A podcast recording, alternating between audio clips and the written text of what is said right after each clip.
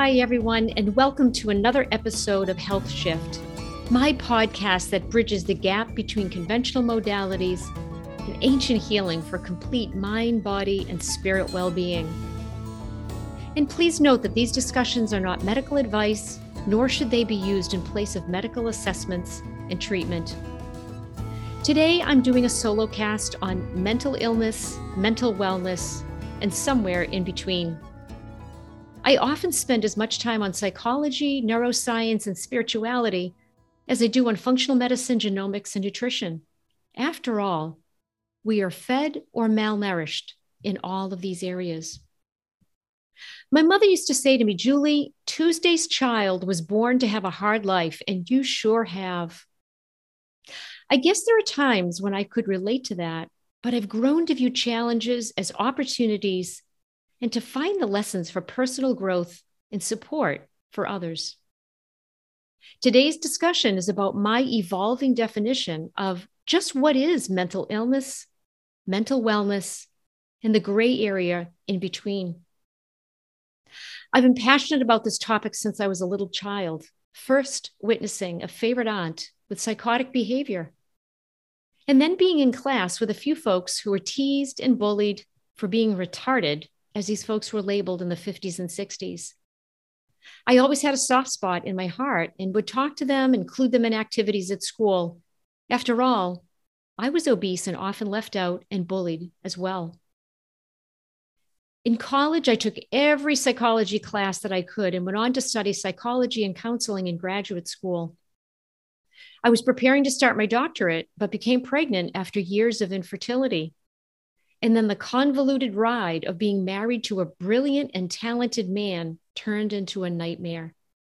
His psychotic behavior left me in fear for my safety and that of my child. I witnessed a craziness that could have been a bestseller or a hit at the movies, according to my uncle. I repeated that pattern a few times in my life, only to learn that I was repeating patterns that were from my childhood. In my professional work, I have always found that those who are emotionally unwell feel safe with me, not judged, but supported.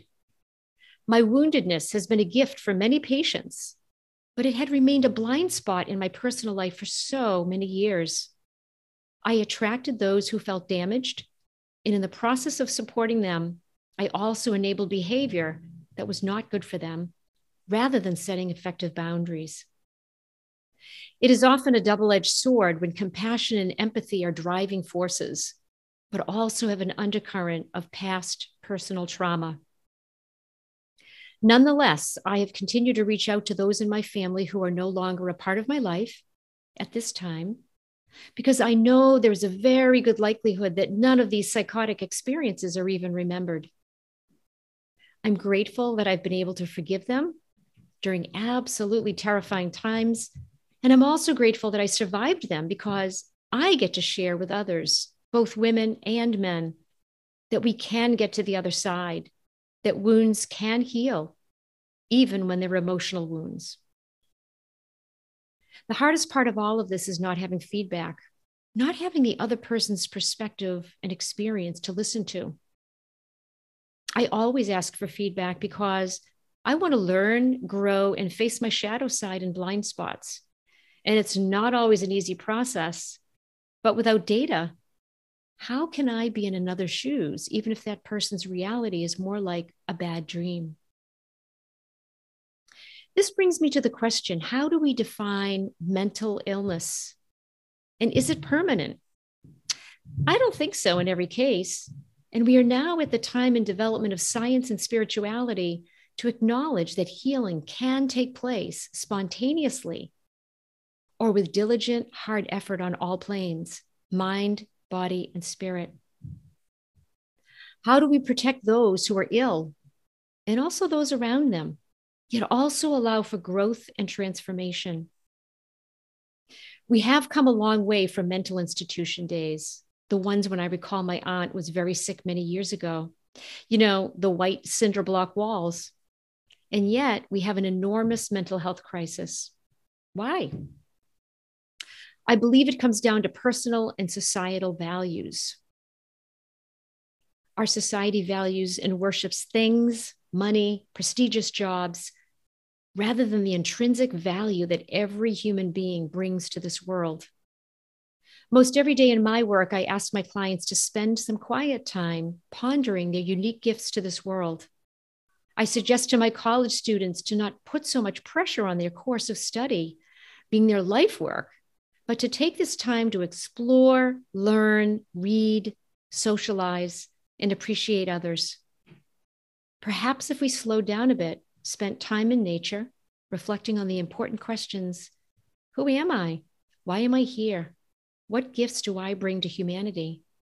Maybe we can get begin to shift the tide. I also believe that bringing shamanic medicine work, the intentional use of psychedelic medicines into the conversation without judgment, will allow this process to unfold as it should. We are coming full circle back to these ancient healing traditions, only this time we do have advancements in science to support the process. I remain hopeful. Mental illness need not be for life, but mental wellness can be for life. And if you like this podcast, please rate, review, and share with your friends, your family, your coworkers. I'm on a mission to change the current paradigm of healthcare and mental health care. You can find me at juliefreeman.net, on Instagram at Julie Freeman Mindful Wellness, and on YouTube at Julie Freeman Functional Medicine La Jolla. Until next time.